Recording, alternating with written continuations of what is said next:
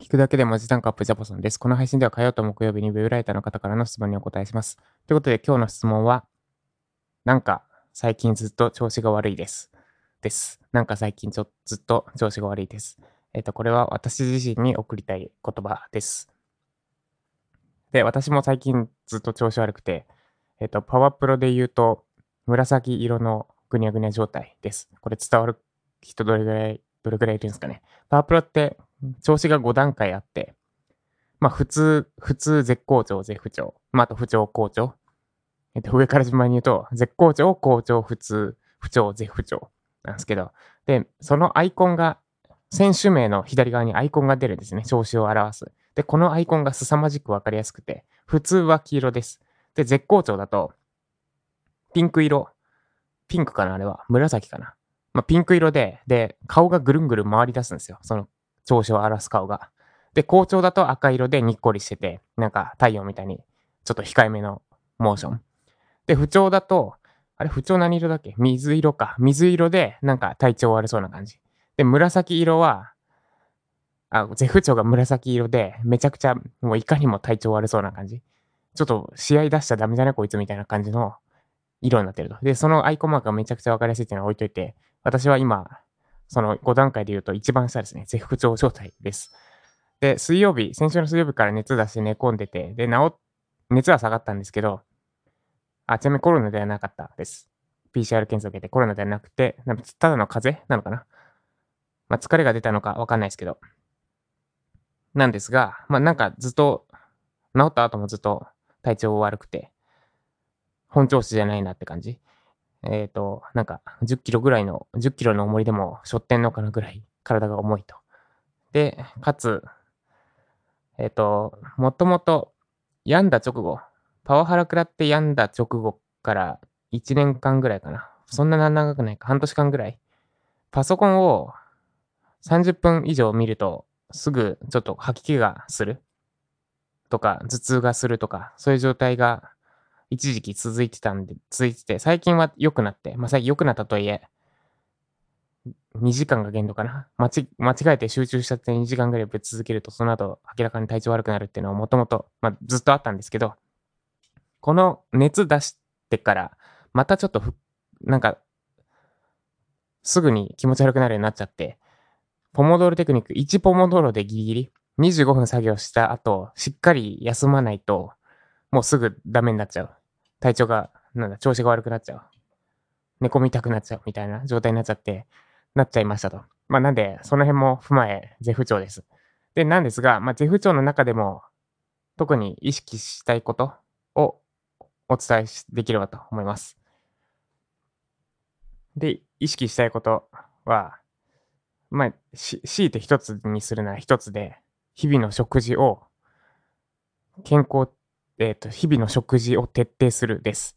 で、なんか調子悪い時って、食事もいい加減になりがちなんですが、調子悪い時こそ、丁寧な食事を心がけましょう。で、なんか私、日々の習慣づけとか、まあなんか仕事で成果出すためにとか、まあ起業とか、フリーランスとして独立とか、まあ何でもいいですけど、何か成し遂げるために、一番最初にやるべきことって、食事だと思ってます。まあ節制って、節制って言ったらいいんですかね。食事ほど、なんだろう。その人を表すものはなくないですか英語でなんだっけな。You are what you eat だっけな。あなたはあなたが食べたものでできているみたいなのを、まあそのままですね。っていう英語があるんですけど、それがまさにそうで、日々の食事ほど、なんか、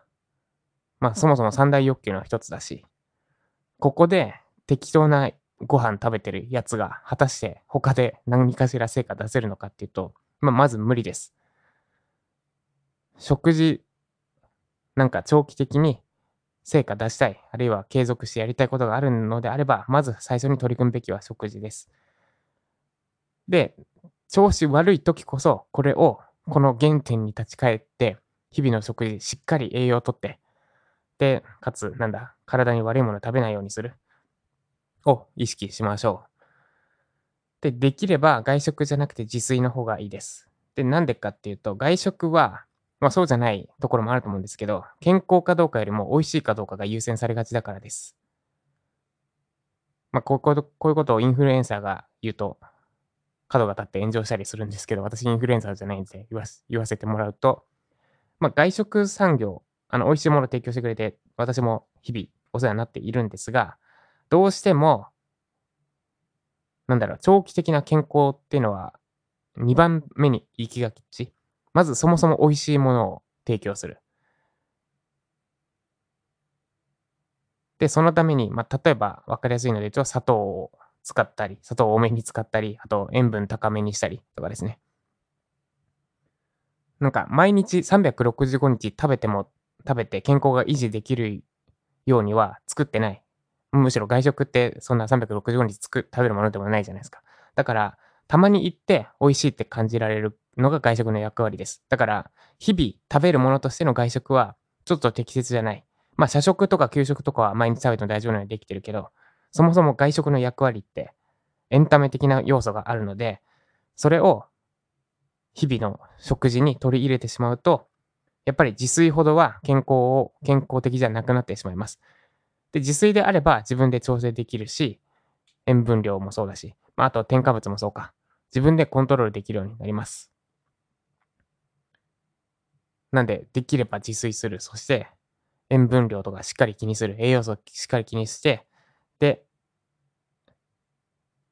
日々の食事を徹底するようにしましょう。で、ちなみに、食べない方がいいものリスト1位で言うと、スナック菓子です。あの、何がやばいかというと、トランス脂肪酸っていう人工の油がやばいです。で、こいつはもう、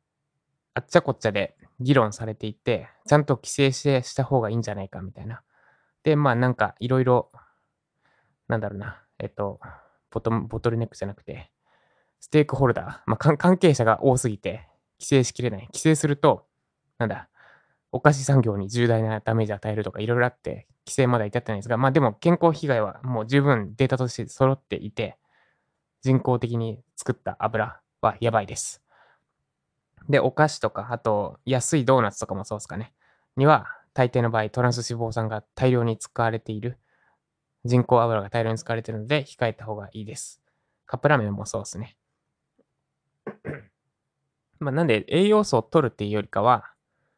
体に悪いものは避ける。を、体調悪い時こそ意識しましょう。で、日頃からそういうものを避けて、体にいいものだけを食べるようにしてるっていう意識は脳に焼き付きます。で、もちろんその成果が出るまで、実際に体が体調、日々食べたものからが体調に影響するまでは時間かかる。3ヶ月とか半年とかはかかるんですが、それでも今日食べた、今日体にいいものを食べたって意識はあなたの意識、あなたの脳みそに日々日々焼き付いていきます。今日いいものを食べた。それでも体を悪いもの、体に悪いものを食べちゃったのか。で、そういったところから、そういう細々くしたところが、最終的に全く同じことをやっていても成果出る出ないの違いになっていくはずです。だから体調悪い時こそ日々の食事を徹底するようにしましょう。まあたまになんか熱出しちゃって食欲ないけどホットケーキは食えるみたいな時であれ、そういう時、まあ単発、本当に一瞬体調が悪いってだけであればなんか好きなもの食ってもいいかなと思うんですけど、何も食わないよりか食った方がいいので、そういう時はいいと思うんですが、長期的に体だるい、なんか体だるいなとか、そういった場合は、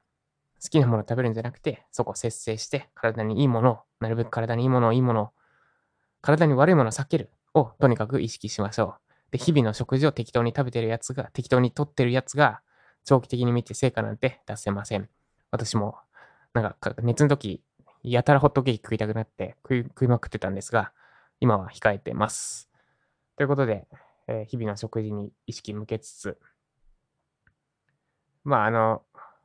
パソコン見たら気持ち悪くなる症状は、